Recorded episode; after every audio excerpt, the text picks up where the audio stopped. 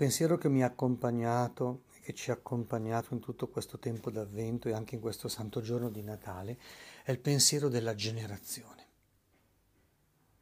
Quando gettiamo lo sguardo nel cuore stesso di Dio vediamo subito questo, un padre e un figlio. E quando guardiamo il modo di fare di Dio nella creazione vediamo ancora una volta questo. Il prefazio di Natale, secondo, dice proprio così, generato prima dei secoli, cominciò ad esistere nel tempo. L'eterna generazione del figlio diventa generazione umana, il figlio di Dio diventa oggi il figlio dell'uomo, perché noi figli dell'uomo possiamo diventare figli di Dio. E questo è l'ammirabile commercio, il meraviglioso scambio in cui consiste il mistero dell'incarnazione. È una cosa davvero solenne. Le due antifone eh, del giorno di Natale dicono così. La prima, cita Salmo 2. Il Signore mi ha detto, tu sei mio figlio, io oggi ti ho generato. Cioè un'eterna generazione del figlio che diventa una storica generazione di questo stesso figlio. Tutto questo per noi uomini e per la nostra salvezza. La seconda antifona dice rallegriamoci tutti nel Signore perché è nato nel mondo il Salvatore. C'è una generazione, c'è una nascita. È Isaia che ci ha ripetuto e anche oggi ci ripete perché un bambino è nato per noi, ci è stato dato un figlio. Proprio questo.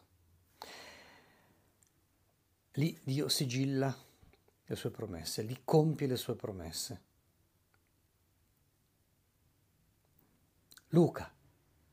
Furono presi da grande timore, ma l'angelo disse loro, non temete, ecco vi annuncio una grande gioia che sarà di tutto il popolo. In cosa consiste? Nella città di Davide è nato per voi un Salvatore.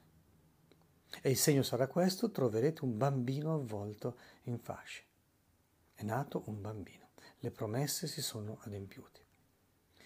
Dio insiste in questo suo modo di fare vuole passare anche a noi l'eterna generazione del figlio. Questo figlio unigenito che diventa poi il primogenito di molti fratelli, il primogenito dei risorti. Non esiste un'altra logica in Dio. Questo ci fa riflettere perché vuol dire che anche noi, quando, quando le cose degenerano, possiamo solo rigenerarle. Ma rigenerarle vuol dire dare la nostra vita, proprio come fa Dio con il Figlio Eterno, proprio come Dio che ci manda il suo figlio, proprio come i genitori che danno la loro vita e il loro amore. Danno la vita e accolgono la vita dell'altro. È questo rigenerare, eh? farsi carico poi della vita dell'altro. E qui c'è una nuova generazione. Nel Vangelo di Giovanni la cosa è, da, è davvero solenne.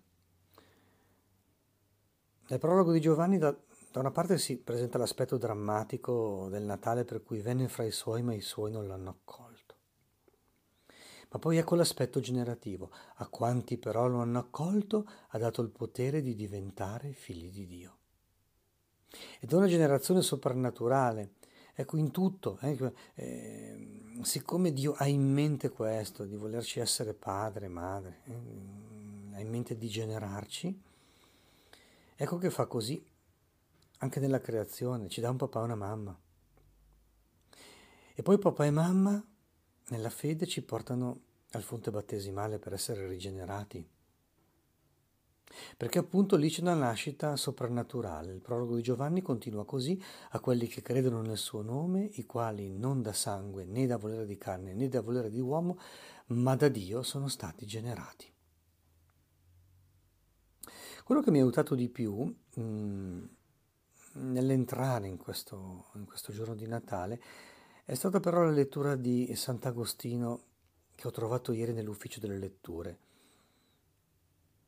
perché dice proprio di questa rigenerazione, di questo bisogno di eh, rigenerarci continuamente, cioè di usarci misericordia, tenerezza, di far ripartire tutte, tutte le cose nello spazio della tenerezza dove ci doniamo e dove accogliamo la vita dell'altro. Saresti morto per sempre, dice Agostino, se egli non fosse nato nel tempo. generazione in generazione è proprio il luogo dove si gestisce ultimamente la vita e la morte. Non avrebbe liberato dal peccato la tua natura se non avesse assunto una natura simile a quella del peccato. Quindi per rigenerarci deve lasciarsi generare. Per darci la natura divina deve assumere la nostra natura umana. E questo avviene nel grembo di Maria e nel grembo della Chiesa, continuamente. Dio non ha un altro disegno, Dio non ha un altro modo di fare che questa tenerezza, questa misericordia, questo tipo di vitalità, questa paternità e maternità, questa nostra filialità. Continua Agostino, una perpetua miseria ti avrebbe posseduto se non fosse stata elargita questa misericordia. Saremmo rimasti miseri se Dio non ci avesse misericordiato, eh, come dice Papa Francesco. Non avresti riavuto la vita se egli non si fosse incontrato con la tua stessa morte. Ecco cosa fa chi genera, chi ha abbastanza vita da affrontare la morte e da vincerla. Saresti venuto meno se non ti avesse soccorso. Saresti perito se non fosse venuto. E poi Agostino conclude citando Salmo 84 che fa vedere bene proprio questo scambio dove il cielo e la terra si incontrano, si incrociano, eh, si scambiano le proprietà. Eh. E la verità è germogliata dalla terra, ecco la carne di Maria, e la giustizia si è affacciata dal cielo, ecco eh, la vitalità di Dio. Perché è vero che l'uomo non può ricevere nulla se non gli è stato dato dal cielo. Quando noi siamo degenerati abbiamo perso la vita, abbiamo perso l'amore, possiamo solo essere rigenerati. È quello che succede eh, nella conversione. Chi si è convertito lo sa, ha ricevuto un dono che, che non aveva programmato, ha ricevuto una grazia che in nessun modo può essere scritta a merito. Gli è successo qualcosa di imprevedibile.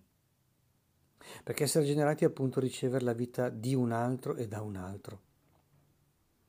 E noi eravamo meritevoli di ira, eravamo destinati alla morte e siamo stati rigenerati da questa iniziativa di Dio.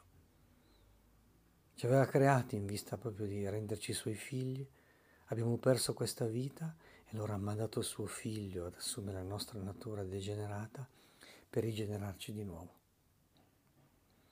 Grazie Padre per questo capolavoro di amore che hai fatto donandoci tuo figlio. Grazie anche per Maria che prima fra tutte le creature ha saputo dire un sì pieno, senza limiti, senza riserve, senza preferenze.